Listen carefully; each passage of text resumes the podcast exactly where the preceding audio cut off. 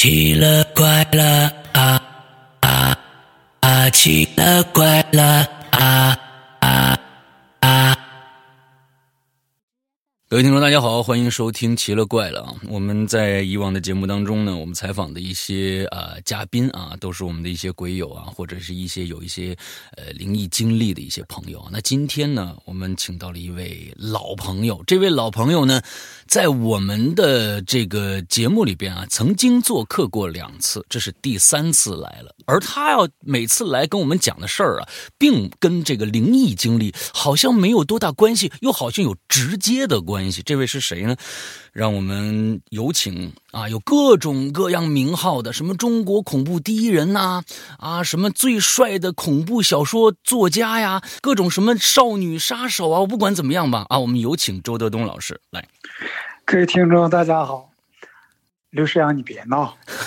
我没有闹，我特别严肃。我刚才那些 title 都是我，我只说了百分之一的那些 title，你知道吧？在我心目当中，你就是 title 之王。嗯，对，我是周德东。OK，那咱就说说这些那个什么头你说的是什么？啊，就是名头，名头，名头，哎，名头。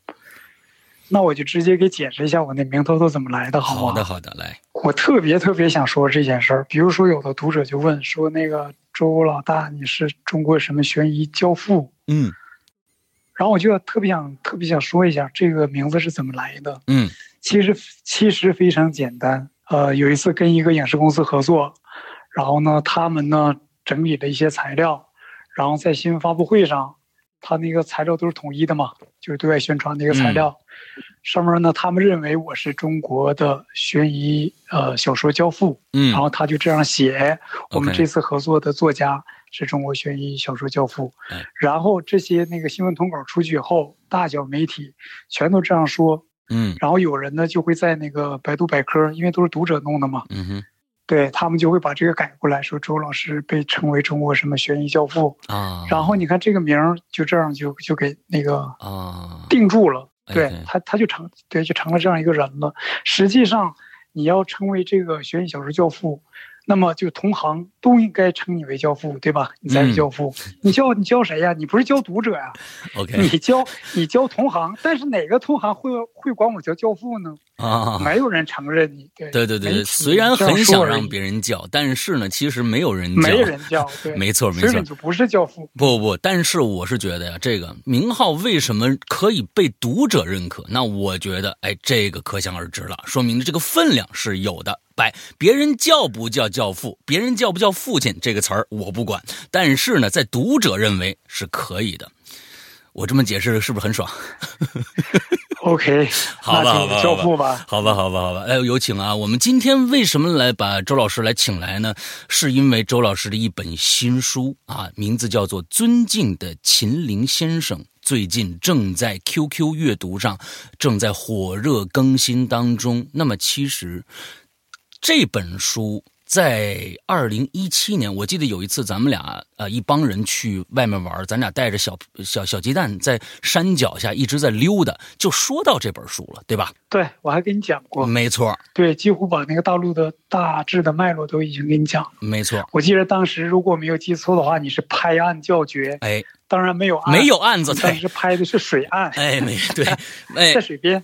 那是二零一七年的事儿了，所以这部书从开始创作一直到现在花了多长时间？三年吧，差不多。三年的时间，这是一个也是一个百万字级的一个作品嘛？对，实际上这本小说啊，他写完了已经有一段时间了。嗯。然后呃，跟那个各位你的听众，嗯，透露点最真实的情况吧。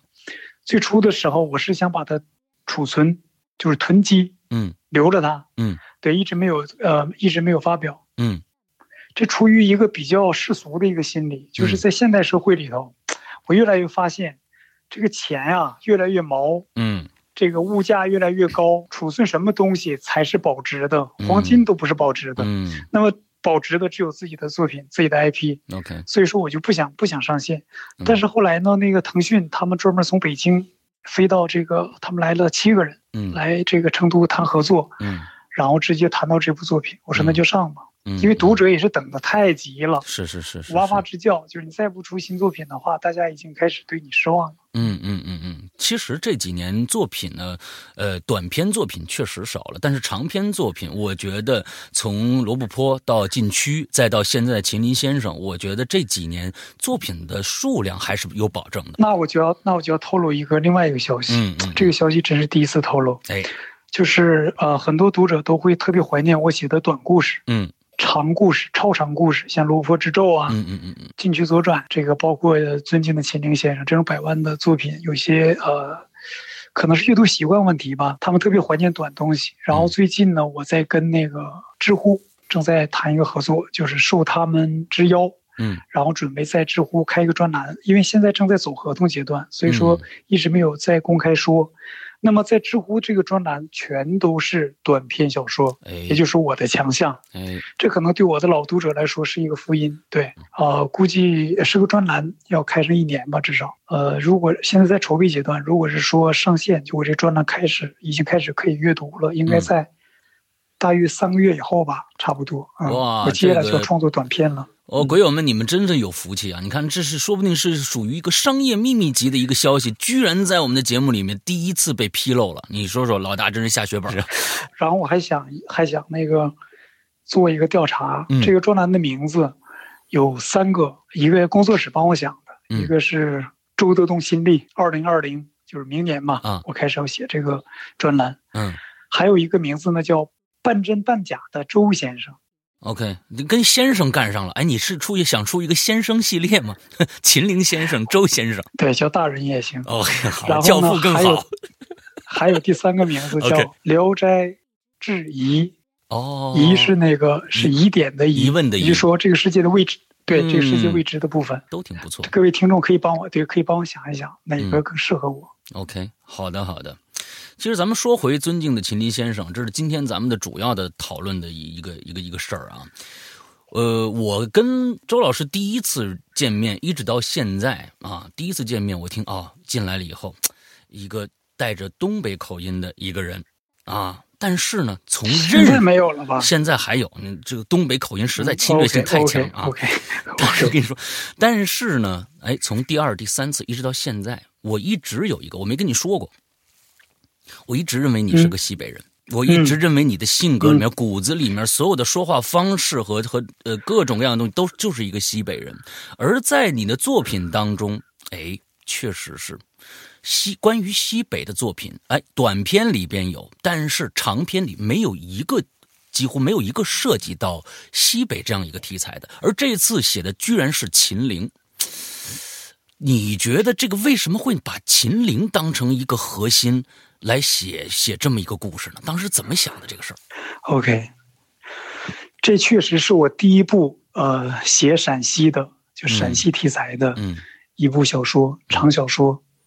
过去的时候，我在西安生活了那么多年，然后一直没有写过。在我心目当中，总觉得陕西是贾平凹、陈忠实、嗯他们的地界跟我没有关系。嗯我只是一个异乡人，对外来人。嗯但后来我到北京以后，后来又来成都，然后再想起来，其实陕西也算我第二故乡了。嗯，就我应该有一部作品来继续那个地方啊，嗯记述那个地方。对嗯，所以说写秦陵。那么秦陵，秦陵这个地方呢，它针对悬疑文学这一个领域来讲，它是一个绕不过去的地方，嗯就是早晚有要有人写。对它太得天独厚了。对，我过去写过罗布泊，然后再透露一个秘密，就是我也是前段时间完成了一部长小说，嗯他写的是合成，核工业的核嗯，合成四零四。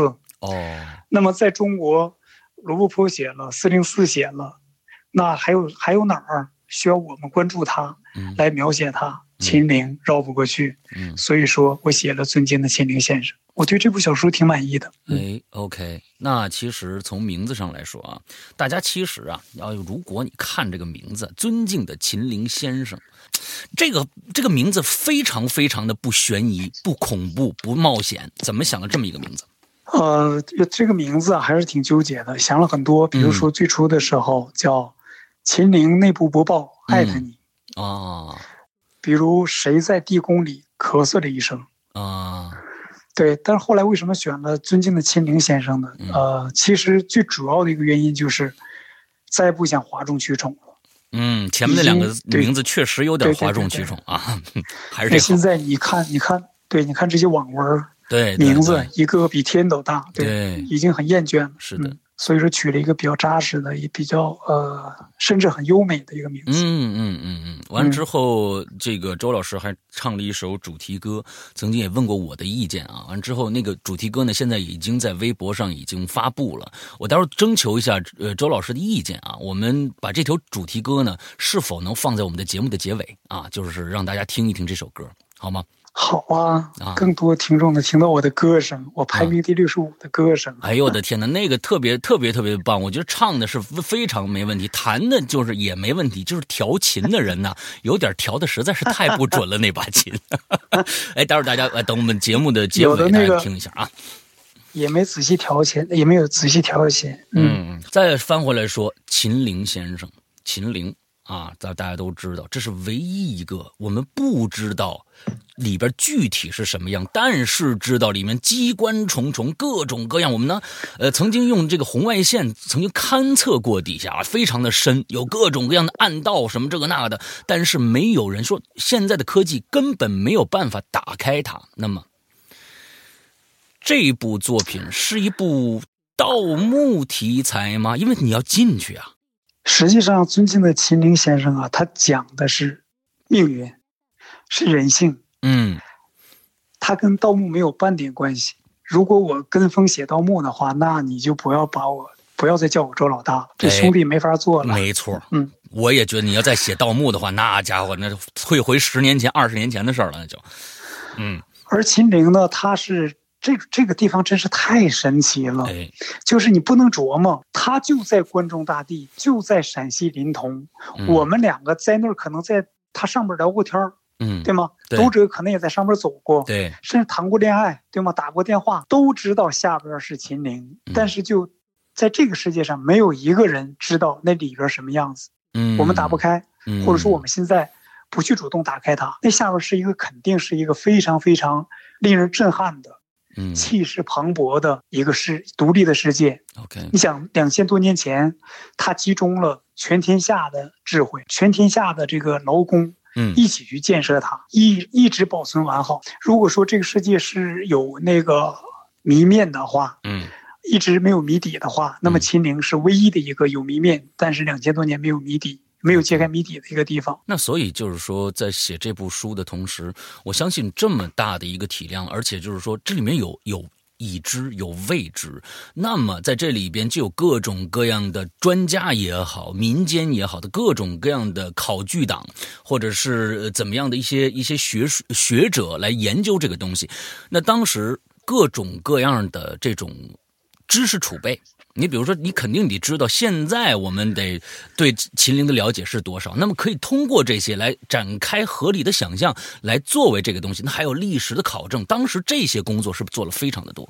对，像那个呃，之前的时候，因为咱们创作，呃，尤其是我是一个处女座，嗯，非常非常非常认真，嗯，缜密，嗯，对，不可以有任何的疏漏，嗯，然后呢？在写这部小说之前，肯定做了大量的工作，包括文字的，什么那个《秦陵尘封的帝国》段清波的，还有很多这个科学探索节目，就关于秦陵的，包括中国的、外国的，看了大量的这样的视频、这样的书。嗯，然后关于考，关于这些这个你说的这个考据党是吧？嗯，他们。自己还内讧呢啊！是是是，这些关于对关于科学这些事儿得经常内讧，包括科学严肃的科学界，他们自己也在互相在在在在辩论，互相 diss，对，在争吵。嗯，所以说我可能不会考虑过多他们的意见。OK，但是呢，如果说这部小说它是一架飞机的话，嗯，就是呃有文学的翅膀飞起来，嗯，我们看它飞得非非常非常漂亮。虽然是这样，但是它的地面工作一定要做好，嗯，要扎实，嗯，对，比如说检修工。对吗？轮胎是不是有问题嗯？基底是不是有问题哎？油够不够？等等等等，这就是它的一些科学的依据。嗯然后剩下的就是文学的想象。对对对对对，如果这个首先说啊，考对于以后有可能，我相信啊，就是你你这出书一出来，肯定各种考据党肯定过来难为你，你这儿写的你怎么可能这么？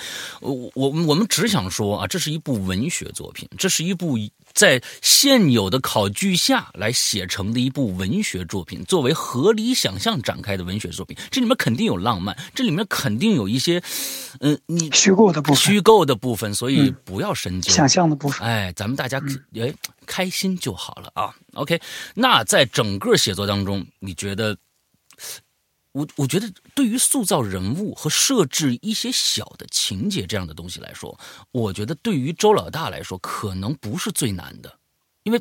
那么多作品出来了，我们看到了关于爱情的、关于人性丑陋的各种各样的东西。那么，在这部作品里面，什么是创作里边最艰难的部分？最难的部分，呃，秦陵呢，还是考古这个领域。还是考古？呃，具体说来，就是整个秦陵的机关。嗯我特别特别不喜欢，比如说我们现在有些电影啊，嗯到某一个神秘的地方去了，然后上面有个什么图案，嗯然后从那个在这个图案里头播哪些部分，然后它啊啪一下，啊对，光一闪，门就开了。它没有一个人文的一个一个一个底蕴，嗯没有一个文人文的一个依据。嗯，它到底为什么要开？然后我们一定要把这个机关设置的非常非常精妙。也就是是说，当时设计这些机关的时候是全天下的智慧，对吗？嗯现在周德东一个人在战斗，呃对，没错，嗯，对对对，甚至嗯嗯要给自己一个很高的要求，不能低于他们，，OK，不能低于真实的秦岭里的机关。嗯，能不能说说一两个啊？我觉得这个要如果但凡涉及到剧透，咱们就算了。如果说那一一旦你提到了这个机关的事儿，那我觉得这一定是有很多有意思的，说一一个或者两个这种满意的机关，能不能透露一下？那好，我说一个好吧。好，就是现在还没有连载到呢，有这样一道机关，我设置的，或者说秦岭里的，嗯那是我非常喜欢的。嗯，它是什么呢？就是老子有一句呃耳熟能详的一句话，嗯叫“道生一，一生二，嗯二生三，嗯嗯三生万物”，对对吧？对。那么这个机关呢是三块青石板，嗯就是三块青铜，把这三块青铜变成两块青铜，两块青铜变成一块青铜，然后往上一提拉，出现入口。那么它的理念是什么呢？把三变成二，啊把二变成一，把一变成道，通道的道。哦，嗯，OK，那好，呃，在秦陵的旁边就是一个啊、现在只要去那儿就、嗯、都去的一个地方，叫兵马俑。这个秦陵的地下有没有大量的出现兵马俑这样的一个物件儿？有，但是我写的秦岭里的俑嗯已经跟地面上的俑完全不一样了。地面上的俑实际上是皮毛，你明白我的意思吗？哦我明白，我对，明白。它是它是它是在地表。嗯过去我在陕西工作的时候，在西安，然后嗯经常会有些外地的朋友、外地的同行，都是做媒体的，到嗯陕西去嘛，嗯然后我会带他们去兵马俑。嗯但是呢，对它呢，只是一个皮毛在地表上，嗯深层的这个俑，嗯，已经是远远超出我们的想象了。比如说，呃，秦始皇灭了六国，嗯，对吧？嗯，那么这六国的女人女人俑，在为他陪葬，哦，也就是说，在八卦的坤坤卦的位置，也就是说大地女人这样的一个卦位上对六国的女人俑。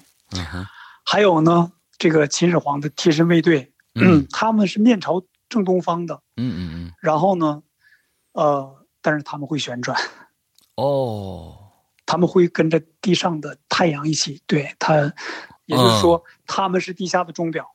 哇，对，再有一个更震撼的是，在地下深处某一层里嗯，立着天兵天将的俑。天兵天将，对这个你当时咱们俩在聊的时候就说到这个了。嗯对，我们在地下陵墓里经常会有一些什么那个鬼使神差啊，嗯。啊、这是指这名词啊，嗯。比如说什么镇灵兽啊，嗯，都是一阴不拉几、神叨叨的东西。是是但是是，动用三十六天罡星的天兵天将在嗯地下近距离的守护着秦始皇的长眠之地。那么，这个设计，也就是说秦陵制造者的设计，或者说周德东的设计，嗯，真是石破天惊，哎，对对对，创意杠杠的。这就是教父嘛，对吧？教只有教父才能想出这种阴招来。终于，对，终于答应做父亲了。在这里边有一个，怎么说？如果是说，呃，秦陵这样一个地方，我们把它写的非常非常物理化了。嗯不管你的机关，不管你的机关多么的精妙嗯复杂，对吧？嗯如果是它太物理了，嗯依然不能把秦陵的这样的一个浩大、嗯神奇、嗯东方的金字塔，嗯把这样的一个神秘性给构画出来。嗯就像当年我写罗布泊，嗯写罗布泊的时候，写着写着就天马行空了。嗯，像罗布泊这样的地方，你不能那样的像那个探险纪实一样去写它。嗯除了沙子就是沙子，除了岩壳就是岩壳，嗯你没有什么可写的。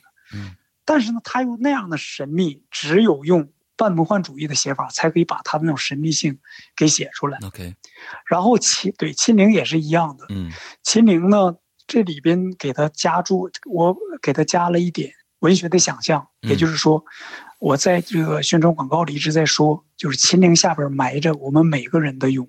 对，然后这对这是一个它的核嗯，就是是它的一个深刻的核。我们可能不会聊太多，嗯，所以前边我说呢，这里边主要是写讲命运，嗯，然后讲里边的人性。对，嗯，所以我觉得那一句话，我看到那句话，之之所以要问你这个问题，就是因为我看到那句话，看看能不能套出更多的问题的更多的东西来啊，来给我们的鬼友做一些啊福利，你知道吧？下面藏着我们每个人的勇，这句话实在太吸引我了，就跟当年，呃，咱们在做上一个呃访谈的时候，你跟我说罗布罗布泊的时候，说罗布泊是一个耳朵，对面还有一只耳朵，地球就是一张人脸，这种大规模的想象，我觉得这是算是大规模的想象，特别特别吸引人。就跟你说的那句话，虽然现在不能透露太多啊，就能不能再多透露点儿？啊，这个 OK，就是下面藏着每个人。人的勇是到底什么意思？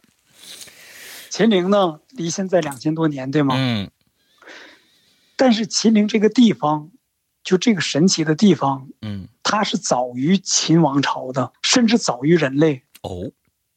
也就是说，秦始皇当时选择这个地方来作为他的陵墓，嗯。他应该是在古咸阳嘛，他怎对。么在临潼这地方对对对。建他的陵墓？嗯。如果说他风水多好多好，但是很多呃有很多文章在提到它的风水其实是有问题的。嗯，那么秦始皇为什么选择这个地方做他的陵墓？嗯而直到现在，所有的古呃古代的陵墓几乎都被发掘发掘了，可是嗯只有这个秦陵，我们奈何不得？嗯为什么？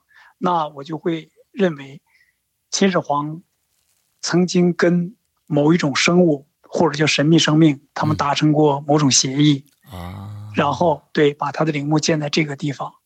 那么，如果他跟当时的某种神秘生物达成协议的话，嗯对吧？嗯，这个我们往下挖掘，它就不仅仅是秦陵了还可能碰到非常非常大、非常非常大的秘密。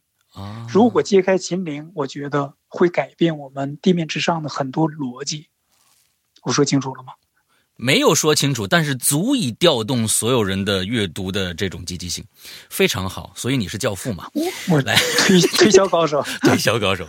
OK，我觉得说到这儿啊，咱们这个大世界观已经说的差不多了。接下来，周老师所有的作品里边最重要的就是人物，人物其实才是真正一个文学作品。真正看功力的地方，有很多的呃作品，我们看着写的花里胡哨，各种各样的，就是几乎把世界上所有的嗯各种的桥段全部放在这一个作品里边，但是人物立不住，所以其实看周老师作品的时候，最重要的就是人物。这一次的人物，两个一男一女的主要人物，一个叫于私，一个叫黄哈哈。咱们说说人吧。于私，哎，写这个陕西的一个故事，而于私是一个云南人，而且他的职业非常的各色啊，在中国很少有这种就是啊这样的一个职业，叫德州扑克玩家。而且他最最开始还是一逃犯的身份，这个人物怎么想的？于斯呢，他这个德州扑克玩家呀、他是一个俱乐部的嘛，嗯，一个打牌的人，嗯他是特别特别善于计算人的心理的。哎，对，这点跟我比较像，就是特别细腻啊，特别敏锐。嗯然后他很适合一个逃犯的身份，嗯，就他到底是不是逃犯，我们再另说。嗯就他非常适合他，嗯一路只有只要有风吹草动，对吗？嗯他就是草木草木皆兵，嗯非常警觉。OK 对他是一个对玩扑克的，就是这个黄哈哈呢，这个人物呢，呃，我在他身上花了太多的笔墨，投入了太多的感情。嗯嗯黄哈哈是一个可爱的女孩儿，嗯。在过去的女性角色里边，经常是哭天抹泪，对吗？嗯对。拖后腿儿、卖惨、装柔弱，对对对，这是很多的文学作品或者影视作品，呃，大家都是千篇一律的。哎。但这里的罗黄哈哈不一样，她跑的可能比那个玉丝还快呢，啊。碰到危险，对反应比那个玉丝还勇敢。嗯。呃，于斯跟他的关系呢，我挺反感，就是一男一女只要在一起，像国外有一个有一个名人说过，就是说，一个男的和一个女的在一起，只要他们是健康的，就会产生爱情。嗯那你想一想，空天旷地，空前绝后，就像我写的《空前绝后》一样，嗯一个人都没有了。嗯你二十多岁，嗯你是个男的，嗯你在一片草原上碰到一个女的，嗯二十多岁，这世界上只剩下你们俩了，你们俩肯定会产生爱情。嗯对那么我挺反感这样的，一个男的，一个女的在一起时间长，他们一定会要成为一对儿。嗯，所以说，于斯和花哈哈并没有成为一对儿。OK 但我相信读者看起来会很着急，觉得哇，你们俩太般配了，你们俩在一起，在一起，在一起，在一起。对，但他俩就是没有在一起。OK 好，那咱们接着往下说那，人先就介绍这两个人。接着，我是觉得，我听这个咱们工作人员说过一个事儿，说，呃，当时只提了一句，说这本书跟以前和老大出的这些书啊，有一个最大不一样，因为还有一个互动版，这是什么意思？互动版是呃，当时那个腾讯来人谈，其实主要来谈互动版，嗯就希望那个我来创作一个互动版，因为那个互动啊，是现代社会嗯或者说我们现在阅读的一个非常非常重要的一个新的形式。嗯嗯嗯，我们多少年来一直在谈互动、谈互动、谈互动，但是一直没有做进来。嗯这是一个新生事物嗯，就到目前为止，它依然是新生事物。OK 所以说我特别特别支持腾讯来做这样的一个尝试。嗯然后呢，我们正好我不是手里头有这样一部作品嘛，嗯然后呃，当时这个季风突然灵机一动，就说能不能把这个原作小说放在腾讯阅读我们上线，嗯。嗯然后我们再根据这个，因为它太适合做这个选择小说了，嗯。我们再把它改改一版，做成一个互动小说，OK。在这个微信，他们两个是一家的嘛，互相都可以、呃有有通道，嗯。对，然后也是互相一个宣传，然后嗯。对方也觉得这个创意特别好，嗯。然后我们就签约，然后把这个小说就给了腾讯。嗯。接下来我就开始做这个选择小说的这个选择版，这里有很多很多选择了，比如说这里头有机关的选择 OK A、B、C，你选哪个？嗯，你选错了，可能就万箭穿心了，对吗？选对了，你就有通途了。对，啊还有一种人性的选择，嗯所以人性的选择就是对黄哈哈掉到护城河里去了。嗯现在呢，你摆脱它，你就自己获得了很多的，就是可以活十天嗯，的这个给给养。啊可是如果他上来的话，你们俩只能是坚持五天，对吗？OK 那么这时候你救不救他？你口袋里有绳子，你把它拉不拉上来？是这样的一种人性化的选择。啊这是对很多很多选择，然后他们制作出来的时候之后呢，会有呃声音、画面、漫画、照片、嗯视频，所以说应该是很丰富的一个小说。它已经改变了小说的一些基本的东西了，就变得更丰富多彩了。哦，我明白，我明白。那这是一个非常好玩的一个一个游戏了啊，一个多媒体互动游戏了。对对对对，对这个很很很有趣。我觉得现在我还没有看到一本一本书可以做到这样的一个一个阅读方式。这有可能是以后真正的一个可挖掘的一个一个。但是我是在这里边觉得，我觉得脑力实在是用的太多了，因为你你要一个选择，必须要把这个结局要写出来啊。那我觉得真的是这里边开的脑洞也也就太大了啊！这个 问题是你选 B 的时候，假如你选 B 了，但 B 里头还有 A 和 B，啊，哇，还有上下层关系。对，B 里头还有 A 和 B，差不多是这样的。对于我来说也是比对于我是一个作者嘛，嗯我必须把前面的文案全部做好，各种选择都做好。嗯 对于我来说也是挺烧脑的。不过我真是爱玩儿嗯你知道吗？嗯嗯，而且喜欢新事物，就给我你给我给我搞点新意思。嗯哇，只要是新东西，我就觉得特别有趣。OK，所以我很快我就完我就完成。呃，它的制作应该慢一点儿，嗯，呃，因为它有很多很多的东西嘛，它并不是一个平面的东西是，是是估计得几个几个月吧三个月，，OK，不太知道。嗯，OK，好的好的，那我们的这个期待一下啊，完都之后，我们今天关于书啊，嗯、我觉得我们提最后一个问题，关于书的，那就是说啊，所有的这个作家啊，这是一个非常酸腐的一个问题啊。对酸腐的问题啊，制作单位一定让我提这个问题。完之完之后，这个、啊、周老师啊，这书咱们写了三年了，改了这么多次，有各种各样的版本啊，在在目前完稿当中，是否还有遗憾？你看，这是一个多么酸腐的一个问题啊！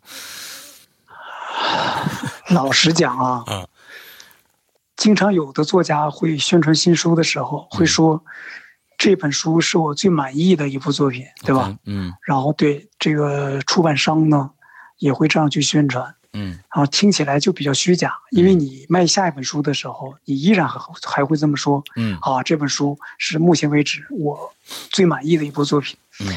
之所以这样说，就是说我知道这是一种宣传手段嗯，但是我还是想说，尊敬的秦岭先生，到目前为止应该是我水平最高的一本书了，就水平就这么高了。至于遗憾的里头没有什么遗憾，你知道，呃，举两个例子。嗯，第一个例子，在腾讯编辑在看这个小说的时候，嗯，然后我们那个工作室的人问说：“小说你们看了，感觉怎么样？”嗯，他们是买家，嗯。就是这个商业社会嘛，嗯。我是卖家，人家是买家，嗯。对方说没有什么问题啊，嗯。然后最后一句话追了一句：“嗯。小说真好看。啊，然后对于我来讲，这就是最大的一个褒奖了。没错，多少钱都不重要，都都都没有关系。没错没错，然后对，还有一个就是我这个互动版小说交给腾讯以后，他们又是另外一个单位的一个编辑，嗯，然后他们看了以后说，过去不是周老师的粉儿，嗯。看了这个互动小说以后呢，成了周老师的粉儿了。嗯。为什么？是因为说周老师真是太严谨、太认真了，太敬业了。嗯整个这么长一个小说，没看到一个错别字，所有的逻辑那么多种选择，逻辑非常清楚，没有一个 bug，嗯这太难得了。嗯然后工作室的人把这话转述给转述给我啊，我听了以后依然很开心。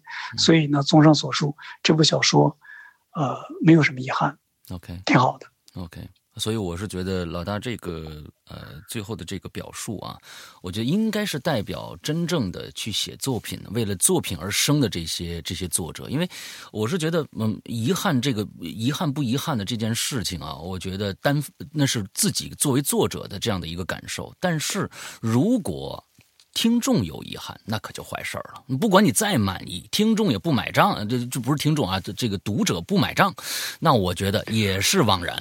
所以这件这这个这个特别特别的棒，就是说，因为呃，基本上我们现在那个周老师输出的所有的作品啊，为什么有那么多的拥趸？呃，周老师也不是一个愿意去做各种各样宣传的人啊，他有各种各样的怪癖啊，比如说只只加女的不加男的微信，完之后还有就是啊他的微信或者微博过两天就他妈删 啊，就是这种事儿吧，就是你觉得我操这什么什么事儿？哎，但是就算是这样，呃，基本上在他的这个呃社交的这种平台上，完全呢几年几个月没有动静的这样的一个一个状态，依然发一条消息就能引起巨大的波澜，各种各样的留言，我觉得这才是真粉儿，有真粉儿的。良心作家啊！你看咱们最后这个这个落落点非常的高，教父级的人物。你看啊，我们这个节目一共分上下两集。上集我们聊的是尊敬的秦岭先生，我们到这儿结束。下一集我们开始聊八卦，因为我收到了很多的同学想问周老大的一些问题啊，这些问题我们将在下集跟大家一起来探讨一下。今天我们的节目到这儿，祝大家这一周快乐开心，拜拜。我我好怕怕。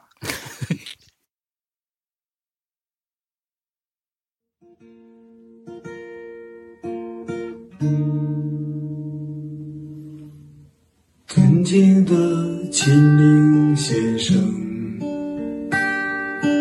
你为什么对我一直避而不见？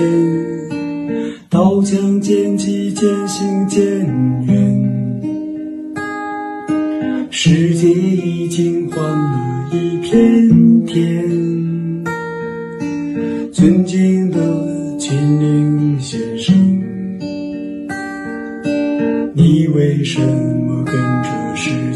划清界限？除了无尽的等待，已经没有什么是永远。秦楚齐燕赵魏韩越巴蜀孙中山，一夫听力万夫莫开，王铎喊古关。我吼秦腔，你玩说唱，他们都弄啥呢？一顶流面为我独尊人间一丝仙。黄土那么厚，世界那么远，我要和你相遇，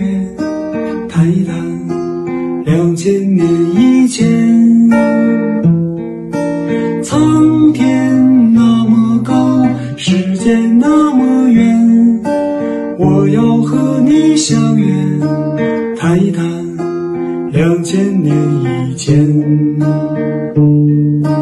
谈一谈两千年以前。